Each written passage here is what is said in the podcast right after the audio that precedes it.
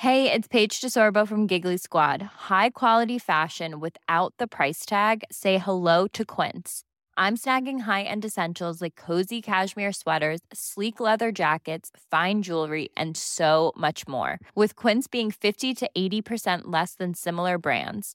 And they partner with factories that prioritize safe, ethical, and responsible manufacturing. I love that. Luxury quality within reach. Go to quince.com slash style to get free shipping and 365 day returns on your next order. Quince.com slash style. When you're ready to pop the question, the last thing you want to do is second guess the ring. At Bluenile.com, you can design a one of a kind ring with the ease and convenience of shopping online. Choose your diamond and setting. When you find the one, you'll get it delivered right to your door. Go to Bluenile.com and use promo code LISTEN to get $50 off your purchase of $500 or more. That's code LISTEN at Bluenile.com for $50 off your purchase. Bluenile.com code LISTEN.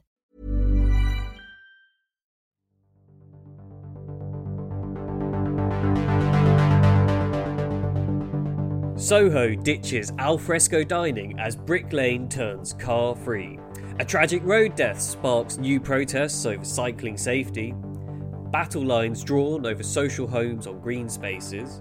Chloe Phelps leaves Croydon's Common Ground architecture.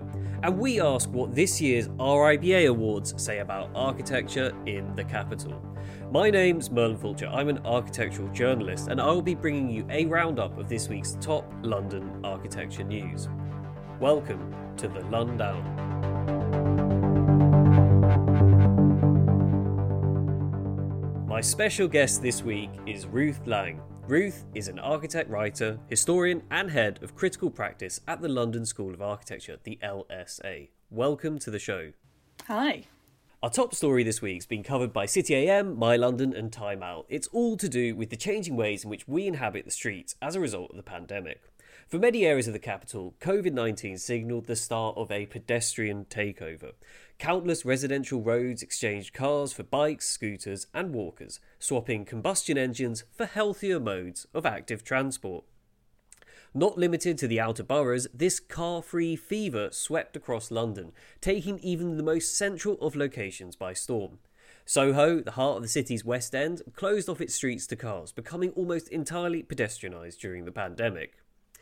In this area, alfresco dining became the new norm to comply with social distancing rules, seeing Londoners flocking to Greek, Dean, and Old Compton streets to enjoy the outside eating experience. Westminster City Council has, however, recently announced that this will all be coming to an end later this month, with traffic set to be reintroduced to these central London streets at the end of September. Campaigning from the borough's Labour opposition cited extreme noise and the quote repeated violation of social distancing rules as reasons for the scheme to come to an end.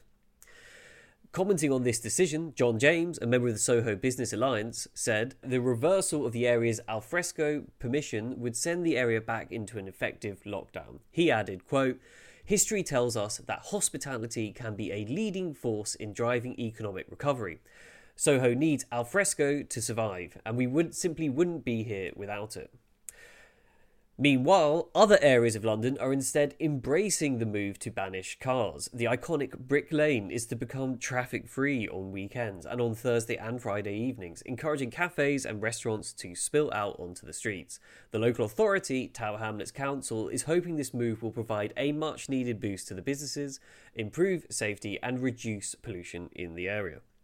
So, Ruth, what's this all about? Why are some areas of London introducing pedestrian only areas uh, while others are axing them altogether? Uh, why are we seeing such a disjointed pattern across the city? Well, I think it's a really interesting question. That obviously there are some areas where this was introduced a lot earlier on, and that they've seen the benefits, but also they've seen a lot of the kind of downsides to this as well. And there's been pushback from a lot of the residents who feel like their area has changed. It's not necessarily what they signed up to. Um, but obviously, it's very driven by market forces. Um, and I think it's really difficult to balance these things against each other because obviously we need to have places that are really great to live, but we also need places that are going to keep the economy going at the same time. Um, and I think this has just revealed huge tensions that we've had over the last couple of months.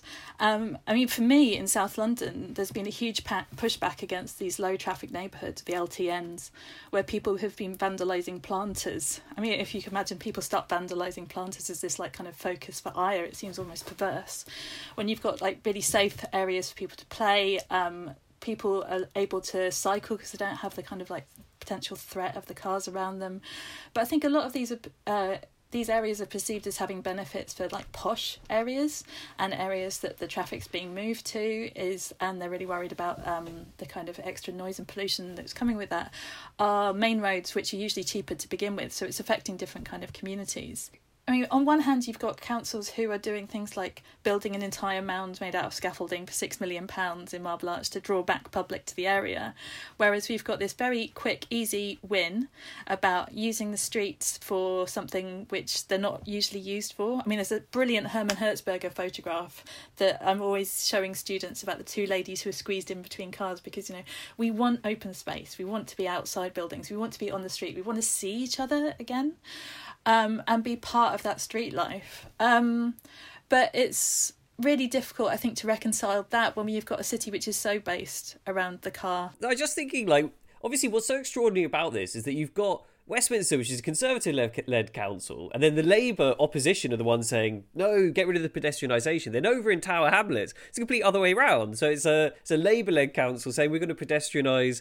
uh, Brick Lane. And what's interesting, if we think about the history of London, is that like clearly London has gone through transport revolutions. Like at some point, a lot of the roads were reconfigured to be much better for cars. Like things like uh, electric trams were ripped up to create more spaces for cars, and like uh, there was clearly some kind of like top level political consensus that allowed this like i would say is quite destructive uh, change to happen. But like here we are right now and we've got like these kind of epic change of like the pandemic and the, all the impact it's had on our lives.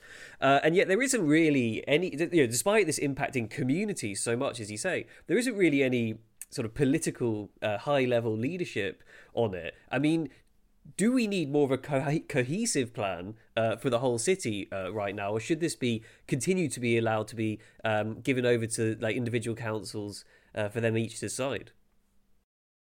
This is a subject which is very close to my heart. I was uh, starting my PhD gosh, about eight years ago, I was really looking at how London County Council architects are able to sort of work with this incredible level of ingenuity. Now, whether you see that as being architecturally successful or not is another matter.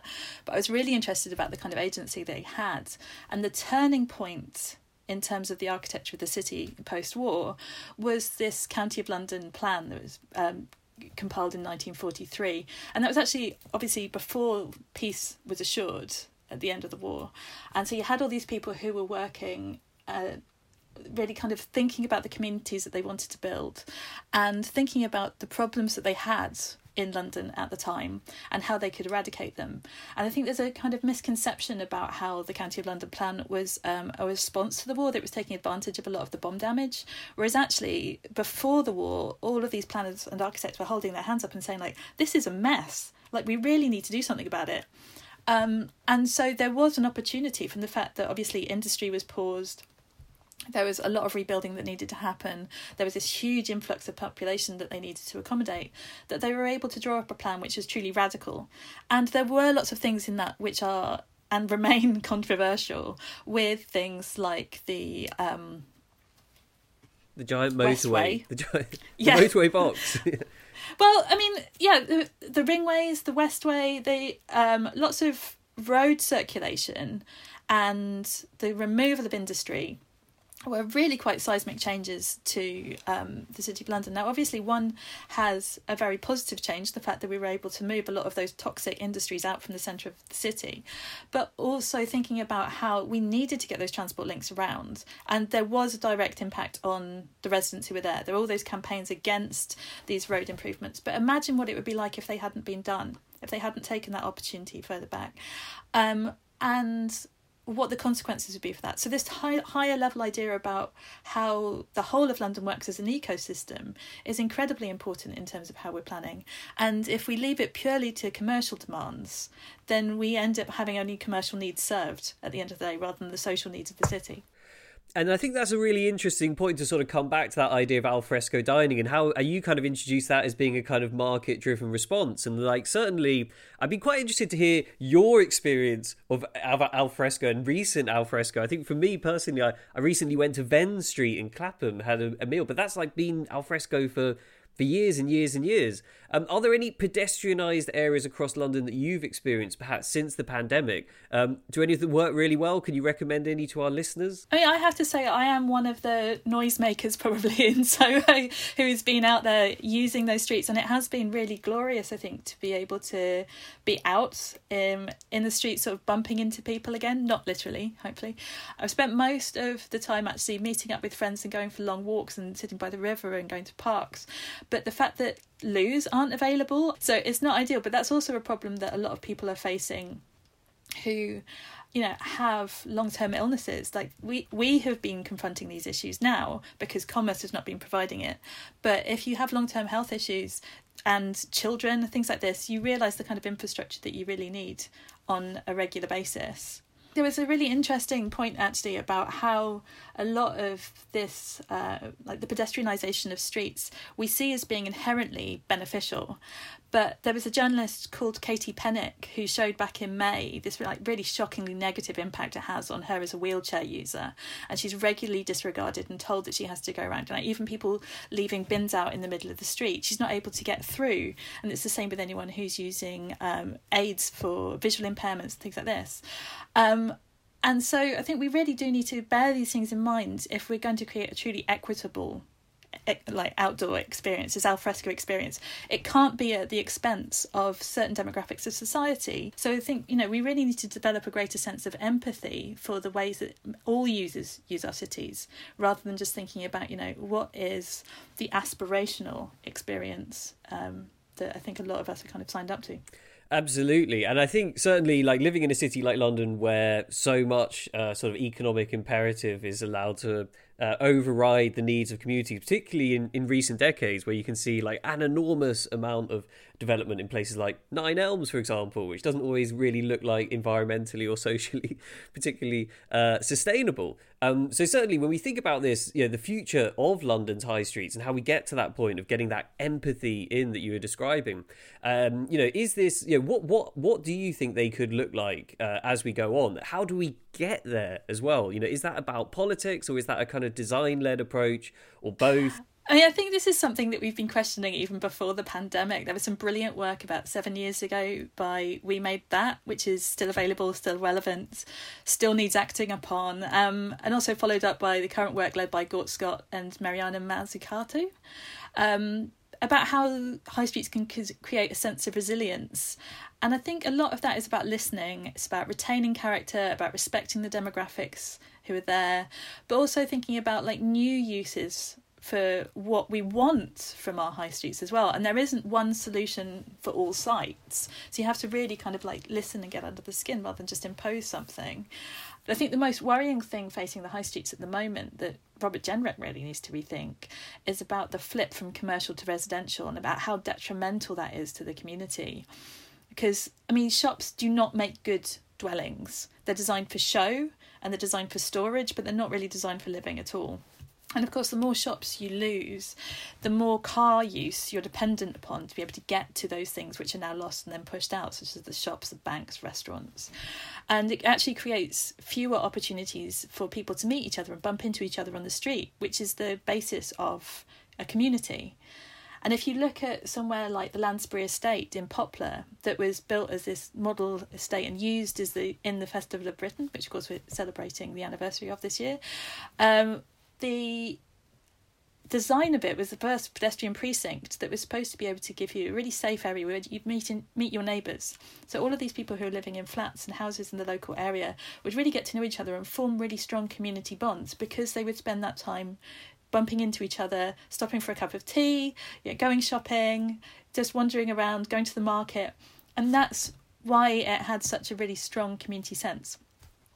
Um, so I think it's really important that we think about ideas of social inclusion integration, also lower carbon lifestyles, and the fact that you know we need to not only kind of improve our built fabric, but we also need to decrease our reliance on moving around so much and really think about the kind of adaptive reuse of historic buildings and the role that that can play within that. You are listening to The Lundown, a weekly news show brought to you by Open City. We rely on support from people like you to make this show. So if you like The Lundown and want to support our work, please share the link, leave us a review on iTunes, and consider becoming an Open City friend. The Lundown is supported by Adobe, makers of software including Photoshop, InDesign, and Audition, the program we use to edit this show. Go to open-city.org.uk forward slash Adobe to sign up for a special discounted subscription to the Adobe Creative Suite for as little as £9.99 a month, and Adobe will donate to Open City for everyone who signs up. Our next story involves the tragic death of the cyclist and paediatrician Marta Krawiec, which was covered by the BBC, Evening Standard, and the cycling website road.cc. Marta was killed by a heavy goods vehicle on a notorious blind spot at a junction near Holborn Tube Station as she cycled to work earlier this month. Six other cyclists have died on the same junction, which is a key cycling corridor in the past decade, including the RIBA fellow and architect Francis Golding, who was killed at the same site back in 2013. At the time of the inquest in 2014, the coroner commented on the surprising lack of action taken by the local authority Camden Council to address safety issues, which had so clearly been highlighted by the numerous incidents of collisions involving both pedestrians and cyclists in this spot. In response to this latest horrific accident, the London Cycling Campaigns, LCC, has organised a number of protests to highlight the lack of action taken to prevent these deaths. The campaign's recent die in saw crowds of cyclists descend on the lethal crossing, laying down on the tarmac in an emotional and visually striking protest highlighting the consequences of road safety for cyclists. On the 8th of September, the group is staging another protest, this time a group ride through several of London's deadliest junctions, again drawing attention to the lack of cycling infrastructure on some of the city's most popular cycling routes. As more people have taken to two wheels during the pandemic, the number of fatalities on the road have also increased. Those killed or seriously injured in 2020 increased by 12% from the previous year. Six cyclists were killed in 2020, up from five in 2019, while the number suffering serious injury increased from 773 to 862. So, Ruth, it's really shocking to hear these statistics, especially when considering the number of deaths and serious injuries at a single crossing and the warnings going back years about the need to improve its layout. There's a huge amount of messaging from local and national governments about the health and social value of active travel. Uh, so, why is Lon- one of London's most influential central boroughs seemingly failed to take fatal risk to cyclists seriously? I think a lot of these issues come from a continuation of what we've been discussing earlier that we need this oversight away from commercial imperatives. I think um, there's a lot of funding to be able to reconsider about the kind of routes that these uh, traffic arteries need to take that needs to come from above given about how cash strapped councils are at the moment. I mean for one particular council to be able to take issue on this i think is particularly difficult. There are probably some quite small scale interventions which they really should be implementing immediately about the you know the phasing of uh, the pedestrian and cycle movement through those junctions.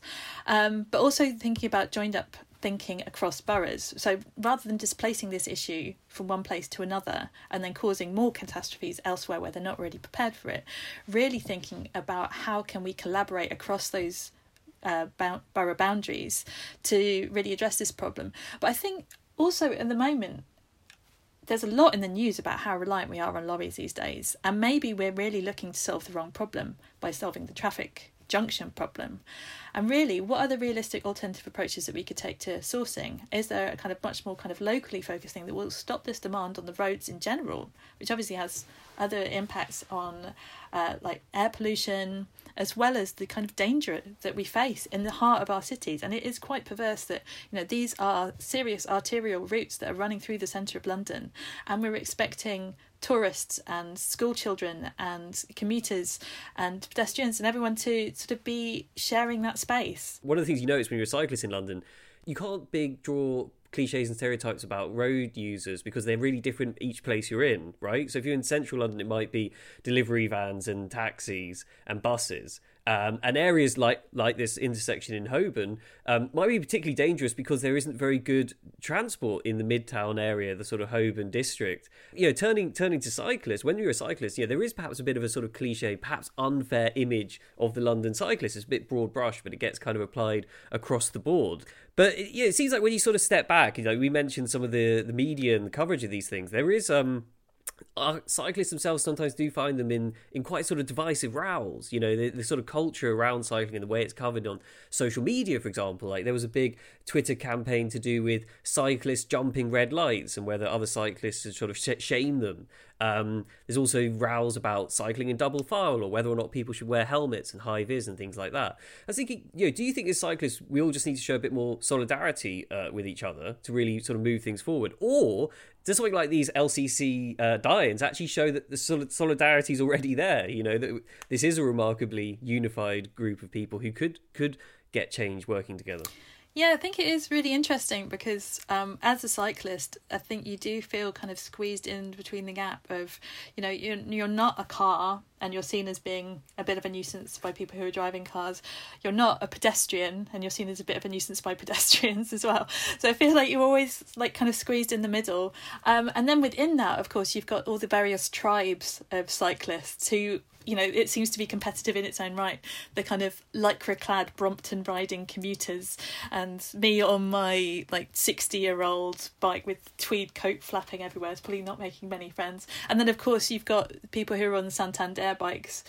Okay, so I think there are definite mindset issues, and that you know issues like jumping red lights is seen as being inherently bad but i know a lot I don't do it, but I do know a lot of people who do it because they're worried about the kind of pressure of the traffic that's behind them and they kind of want to get ahead of that. And people who are telling you that you can't be in double file on the roads, whereas actually in the highway code, I think it's Rule 66, says that, you know, you should you should be more than two abreast, but and you should be in single file on narrow roads. But of course we're in London. So the highway code actually sanctions a lot of these things which we're told we're not allowed to do. So I think the idea that roads are for cars is ultimately very worrying. The fact that you know people think, still think that it's road tax rather than car tax that they pay. So there's this mindset issue about the fact that they should have priority. But there was a campaign I saw years ago that was getting lorry drivers to uh, go on a bike around town. And it really changed the perception about the thinking like, you know, why is that person pulling out? Why are they here? Why are they sat there? And once you take go out of the cab and actually down onto the road and you realize like gosh that is really close. That felt way too close. Being able to have that empathetic relationship and of the, having the experience of being in the other person's shoes i think really did improve their awareness and the kind of um,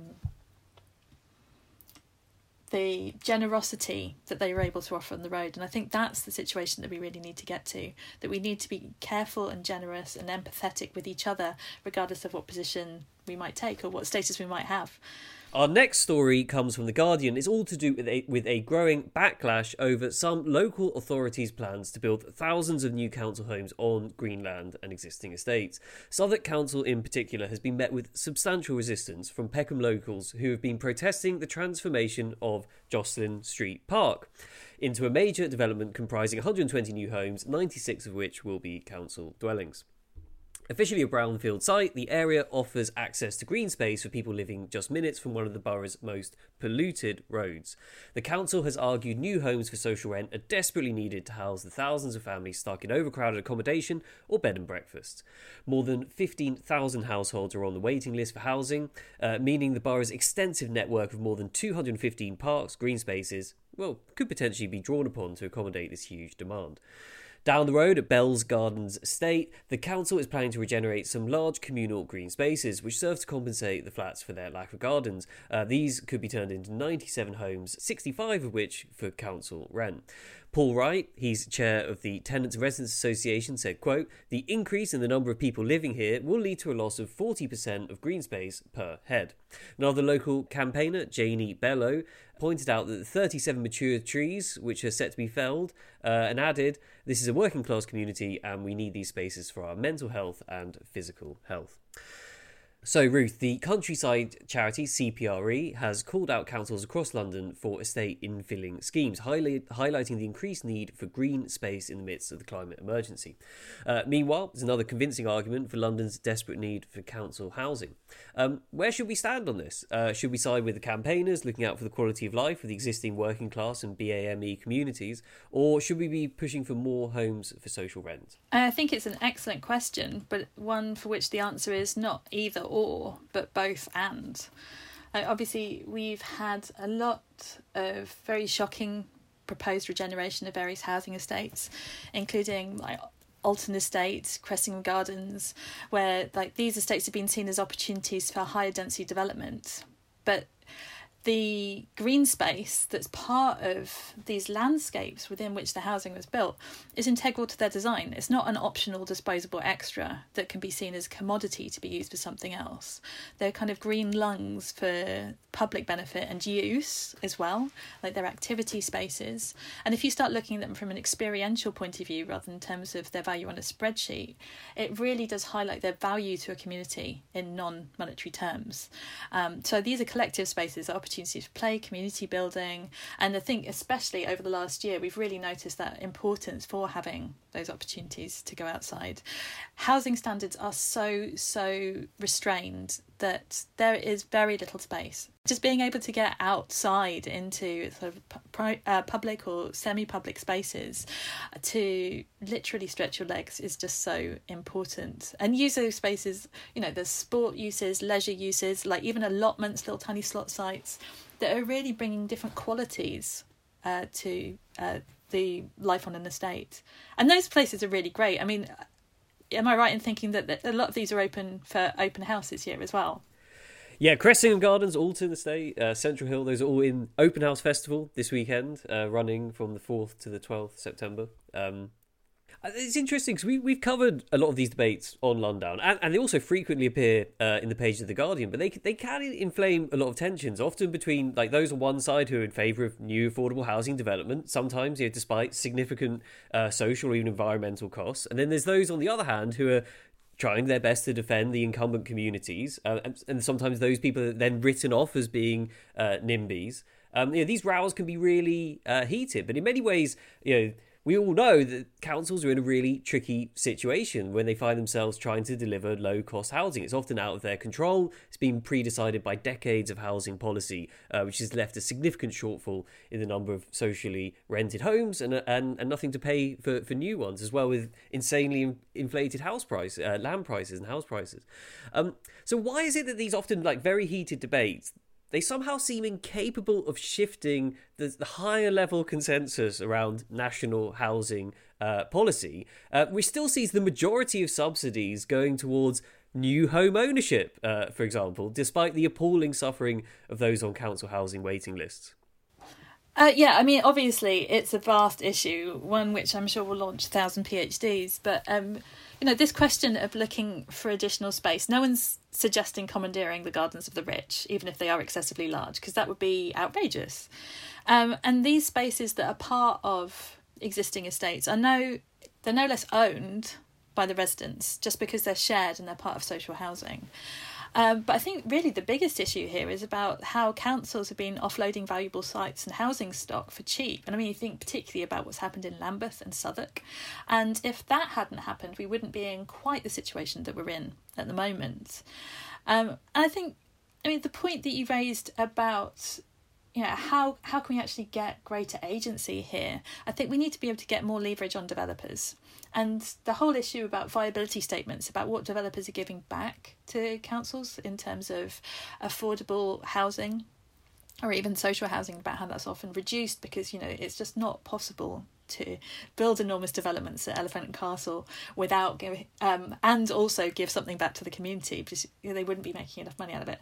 And those idea about viability statements, Ollie Wainwright exposed this six years ago, um, but the councils are still not investing in the expertise to robustly challenge the resources of the developers and so they're still forced to give in to the whims of their proposals. Uh, Ollie Wainwright, design critic of the Guardian, previous guest on the Lundown, and and certainly it's interesting when you think you, you, if you look back to like 19th and 20th centuries, compulsory purchase was used to buy like massive private land holdings for things like railways or for council estates, for example, that were built on top of them. But it rather seems now that um, land and that was seen as a kind of like sacrifice for the greater good industrial social progress. But now it's like tiny little scraps of land have to be sacrificed for the greater good. In this instance the greater good is um, the unending sort of pyramid scheme of the housing ladder uh, getting new new blood into the system by uh, a few shared ownership or uh, whatever the latest scheme is. Uh, you know meanwhile where's the money actually being spent on the homes people need? No it's true. I mean um, I was really looking at the schools that were built across London um, in the post war period and the number that were actually built in the grounds of grand houses it was kind of not uh, kind of incredible. Like i didn't think that compulsory purchase orders would really go so far as to kind of commandeer some grounds and say like we need this for the education for state education um, and therefore we're going to use this. I mean it was just absolutely phenomenal. And of course the infrastructure that we rely on today has been built on a lot of those kind of compulsory purchase orders. Um, you know, obviously it can be used as a force for good and evil. And uh, you know a lot of people who are living in council estates are obviously subject to compulsory purchase orders because they want them to be redeveloped. So it is interesting about you know the um, double agency that cpos have our next story was covered in the AJ, and it's all to do with the departure of Chloe Phelps from Common Ground Architecture, the studio she helped found and lead ahead of its planned closure. Its parent company, the Croydon council owned house building business Brick by Brick, is being gradually dismantled, and Common Ground's work is expected to end early next year. The cash strapped council, which is facing a £1.5 billion debt mountain, unexpectedly rejected an offer from developer Urban Splash to buy Brick by Brick including all of its projects, the workforce, and the design staff employed by Common Ground. It's something we covered previously on Lundown. Uh, instead, the bankrupt borough opted to wind down the company and manage a modified build out scenario of a handful of remaining sites. The wind down is due to conclude in 2022, with the final projects expected to be completed by a third party contractor in 2023. Phelps, who was Common Ground's head of design and the deputy chief executive of Brick by Brick, has announced her plans to leave following the council's decision in order to build a new practice uh, that she'll be running herself. Ruth, who is Chloe Phelps, and why is this move so significant considering what we know about how the evolution and change of architectural practices and practitioners can have a major impact on our built environment? Chloe's role, I think, has been absolutely fascinating, and I've been watching this build from when she started, uh, when she left practice and joined the Croydon placemaking team back in 2014. And she was following the footsteps of people like Finn Williams, who's since gone on to set up public practice and is now the city architect for Malmo. Uh, really, ha- people who have a real interest and investment in civic architecture and local authority work. So, working with Vincent Lacovara uh, at a time when they were really employing architects back in councils again. So, trying to get back to that halcyon time that I was researching in the London County Council post war, where they could make strategic planning making decisions um, and use architectural services and insight beyond the boundaries of what we really consider to be an architect role defined by practice, kind of much more collaborative role and transdisciplinary role. Um, so it was really interesting what they were doing in the Croydon placemaking team, and then with the advent of Brick by Brick, which is Croydon Council's development company, which they set up in about 2015, 2016. It was used as an opportunity to ve- deliver homes for sale and rent by the council, and they were ena- it enabled them to intervene in a manner which was able to accelerate the development to meet the targets for housing and step in where commercial interests weren't viable. So this kind of eh, balance that we've been talking about the between feasibility and need was something that we're able to address because it takes a lot of those commercial decisions away to a certain extent. And it is paralleled by the London County Council. And um, the way that the architects department was set up there was really because through the process of slum redevelopment, they realised that they were paying contractors to go and clear sites, which they were now having to buy back and they were having to pay someone to go and construct on them. And then they had the housing that they so desperately needed, but they could actually close the loop and take that within the ownership of the council. They were building so much that they could pool a lot of these resources. And so there is a kind of an advantage of scale. So, with brick by brick, trying to emulate that, um, they were able to instigate a lot of collaboration between their kind of in-house architects, but also to have private practice commissions, which are a lot of the things that we've seen uh, in the projects that have resulted as well, which gives you more variety in the kind of schemes that they are building. It reduces the risk um, that the council has to adopt for kind of outsourcing their architectural expertise for certain projects. You get a much more collaborative approach and kind of fresh ideas that are coming in at the same time. But because of this overarching umbrella of brick by brick, they're able to share the resourcing of materials. So it gets better buying power. You can spend more time on development. You can think about um, procurement frameworks that you can invite people on to cut a lot of the time lag that's involved in these ordinarily. Um, purely because of the scale of development they had across the whole of the borough. Um, and they even set up, I think, a strategy where they knew the kind of palettes that would get through planning. They weren't given a kind of carte blanche through planning, but they ha- developed a kind of palette that would be acceptable. So they used these across a lot of the schemes that they were developing. And this uh, it is an incredibly complex series of relationships. So the fact that then Chloe's con- gone from the Croydon placemaking team to Brick by Brick to Common Ground Architecture, which I think launched in 2017 as practice in its own right. I mean, it was wonderful to see it celebrated this year as one of the Architects Journal's 40 under 40, and that acknowledgement of the collaborative approach and also kind of civic architecture taking the kind of kudos once again was really wonderful. Um, it's interesting their position because obviously they're working for brick by brick, but also they could work with other authorities and use the expertise that they've been developing in Croydon across other boroughs as well. And for Croydon Council, the advantage of having an architect who can stay client side, who has their interests in mind, gives a lot of continuity on projects, which is often lacking. And I think if you look at some of the housing schemes that you know are quite evidently badly resolved, it's usually because the over the courses of the procurement and construction process, a lot of the team has changed, a lot of the interests have changed purely because of the way the construction contracts are set up in this country. So it, it's kind of been, I think, an increasingly common um, setup.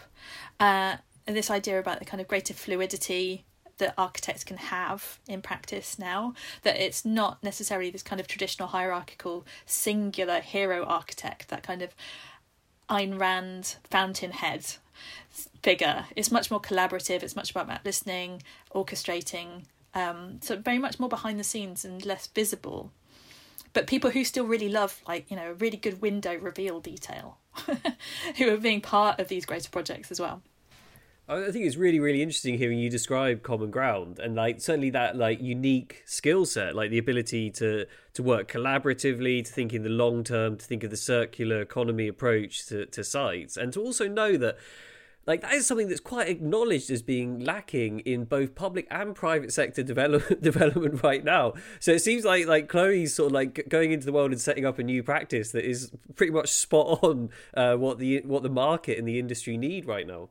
Yeah, absolutely. But um, I think this kind of switch from public to private practice, if you want to term it that way, um, has been something which is common. And going back to my my key interest, the London County Council, um, a lot of the projects that they had uh, were give, given out to people who were leaving the department, small schemes to help start up their practice and use that expertise. They knew that there were people who they could collaborate with. They knew that um, they were people who ha- would have the right kind of like interests at heart, and especially schools buildings are projects which are handed on to people who are leaving the council this knowledge sharing between the public and private sector can only be beneficial and the territorial definition is more of a kind of like it's a false construct really because we're all working on both sides at all time. And so the fact that you know like it might be in some way adversarial i think is uh, probably a misnomer. And what better way to, way to develop having a sensitive understanding about why planning is difficult and finding ways to work with rather than against it than to come from a council background and I think also really helps for developers to find opportunities to develop new briefs rather than resting on like prevalent housing projects and predetermined markets for the kind of projects they take on. So again, it's like cultivating a greater community of listening, sharing, and empathy, which I think really can only be a good thing. Our final story is all to do with the RIBA Awards and Manser Medal, which have been covered by the AJ this week. The RIBA London Awards have been handed to 46 projects, including Glenn Howells Architects' new home for the English National Ballet, which was named the Capital's 2021 Building of the Year. Peter Barber Architects also swept the board with four of its affordable and council housing projects picking up trophies. Uh, two higher education projects in Kingston shared the London Region's Client of the Year award. That's the Kingston School of Art, uh, recognised for its deep retrofitted facilities by Haworth Tompkins, and the Kingston University uh, London uh, Grafton designed townhouse. Uh, David Chipperfield's reworking of the Royal Academy took home the Conservation Award, while the Eccleston Yards retrofit by Buckley Gray Yeoman won the Sustainability Award. Um, RIBA London Award winners will now be considered for a coveted RIBA National Award in recognition of their architectural excellence. Uh, those are going to be announced on Thursday, the 9th of September next week. Um, the shortlist for the RIBA Stirling Prize for the Best Building of the Year will in turn then be drawn from the RIBA National Award winning projects later in this year. Um, so, alongside this announcement, uh, we also heard of the 10 finalists for the Manser Medal. Uh, it's an award recognising innovation in the best one off homes in the UK. It's an eclectic mix of one off homes ranging from simple brick passive house in rural Devon uh, to several end of terraced homes in London. Uh, among the finalists are Tonkin Liu's conversion of a water tower into an extraordinary steampunk inspired home for a photographer in Norfolk, and Spatial Affair Bureau's artist studio home on a constrained cul-de-sac plot in Bovary Mews, North London. Um, so, Ruth, what are the RIBA London Awards, and um, what are some of the standout winners for you this year? What are the awards? Is uh, yeah, it's a very big question, um, and I think one that's been debated in many pubs uh, up and down the country. Probably like, why? What are we rewarding? And you know, what for? Who to? Um, I think there's a lot of controversy with these awards, especially when it's architects awarding themselves awards. You know, it's our own body who are dictating what is good. And obviously, like every year, it crops up in the press. There's, there's kind of public outrage. Like, I can't believe they think this is, you know, what we want. Um, and so I think we really need to be more open about what that question is. Like, what are the parameters that determine this award? And I mean, one of the things that was really controversial back in 2016 was about FAT's House for Essex not being nominated for the RIBA East Awards. And because it wasn't nominated for the local awards, it was excluded then from the national awards and from the Stirling Prize. And I think that that decision was really quite perplexing to a lot of people because if it is about sort of really having the haute couture of architecture is something that's really pushing the boundaries. There couldn't have been another project that was pushing more boundaries than that that year. Um, and if it's something that's like, well, you know, that's just too far out there, it needs to be something which is like more reproducible, which is more applicable to the kind of general housing crisis, then why are we awarding these other ones? Are you know, is that one of the criteria? That is used for judging these awards. What is what is it that we're valuing? And I think it's a question that I find myself asking every year, and I haven't come up with an answer. I mean, what do you think are the qualities that they're after? Well, it's a tricky one. I think like um, as a journalist or as like a non-architect, sometimes you can just just quickly look at the RIBA London Award winners and just say, "Oh, look, these are the nice shiny buildings in London this year," or like these are the buildings architects rate. Uh, but like you say, like uh, you know, what is architecture and what is the sort of wider social and environmental quest? It's not just about making nice things that look good in photographs, uh, or certainly isn't in the year 2021. It can't be much longer. Um, but yeah, it's it's. Um, it's a tricky one because obviously there's a lot of respect for architects and the ability of architects to sort of discern discern what is good architecture. There there are some uh, there are some great schemes on these lists, so I'm not dismissing it totally. I mean, there's just some fantastic things. I think you know the Phoenix Garden Community Building by Oppish Architecture is a wonderful space as a, a building. That kind of like tectonic qualities about the way the materials are brought together and how it's really sensitively thought through. And you look at the photographs and you kind of really want to be there you know it seems like a space which is just primed for kind of like life and activity and community. And obviously it serves a great social purpose as well but the social purpose seems to be a kind of like almost an, an add-on and you know there's some phenomenal feats of material ingenuity that are going on with people like 3144 architects and the corner house you know they're real experts on brick and like following that lineage of the pro- uh, projects which have preceded it. You know it's really lovely to see someone really reveling in the craft of making a building. Well like certainly in this sort of context of awards and the debate about what awards are um you know along came open city's uh, very own stewardship awards. So uh, early this month finalists uh, announced uh, these awards they focus on the long-term care uh, of the urban realm. They look at things like what is environmentally sustainable uh, and socially uh, sustainable. Um, and um, I guess there's that question. And obviously, there are other awards which have been ongoing, like the AJ Retrofit Awards, very established, been going for many years. Um, you know, do things like this potentially sort of shift the debate? Um, and uh, you know, could that be uh, you know, part of a bigger change? And certainly, like Lacaton and Vassal winning the Pritzker Prize seemed like a, like a, a big shock, uh, but actually maybe that shouldn't be a shock. Maybe that's actually where awards like things like uh, taking us. A giant, huge fan of Lacaton and Vassal, and for me that project kind of ticked all the boxes of what it is to take joy in the process of architecture.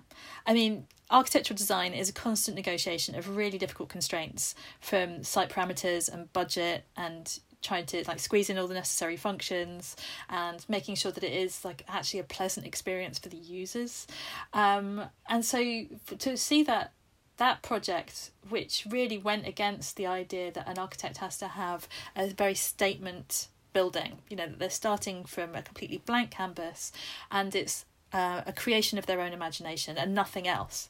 Really kind of turned it on its head. So that to me seemed like a great turning point and an acknowledgement of you know what architecture can be.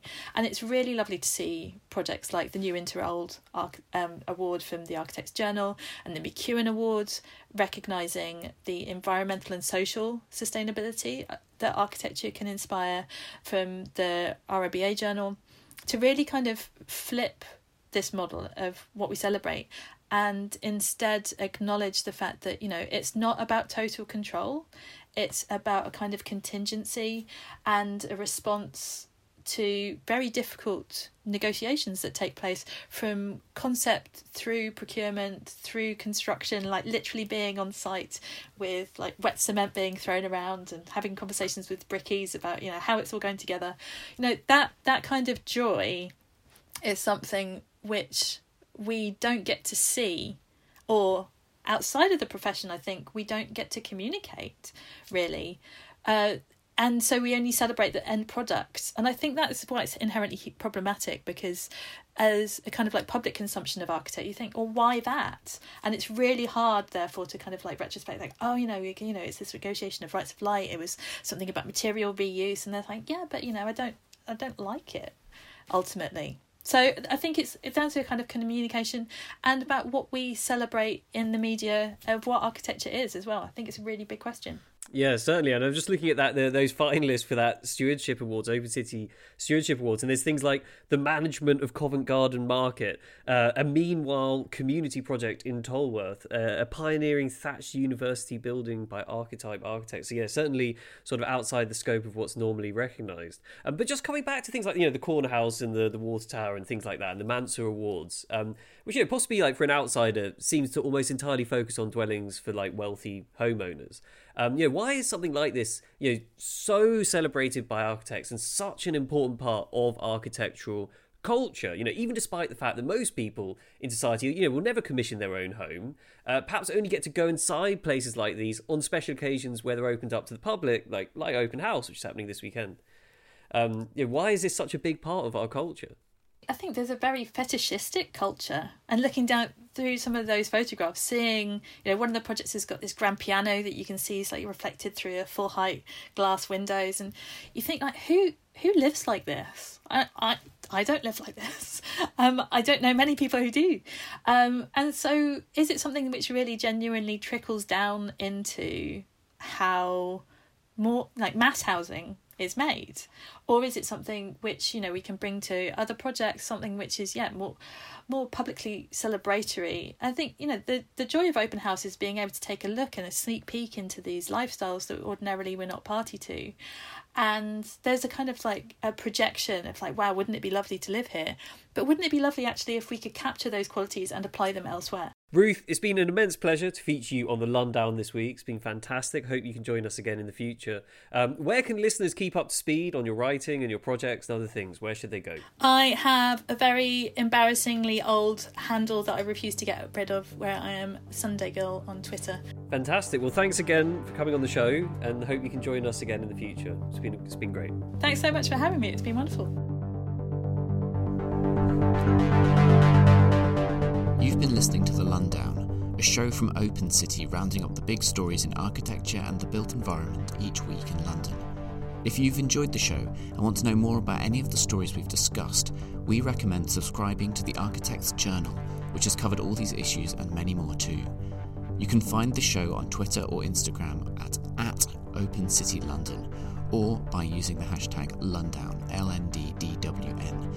Open City receives no public funding, so if you want to support our work, please go to open-city.org.uk slash support and sign up as an Open City friend. Open City is dedicated to making London a more open, accessible and equitable city.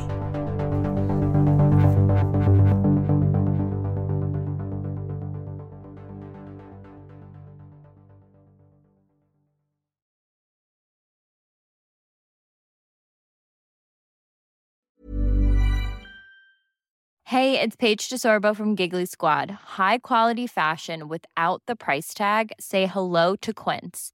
I'm snagging high-end essentials like cozy cashmere sweaters, sleek leather jackets, fine jewelry, and so much more. With Quince being 50 to 80% less than similar brands. And they partner with factories that prioritize safe, ethical, and responsible manufacturing. I love that. Luxury quality within reach. Go to quince.com slash style to get free shipping and 365 day returns on your next order. Quince.com slash style.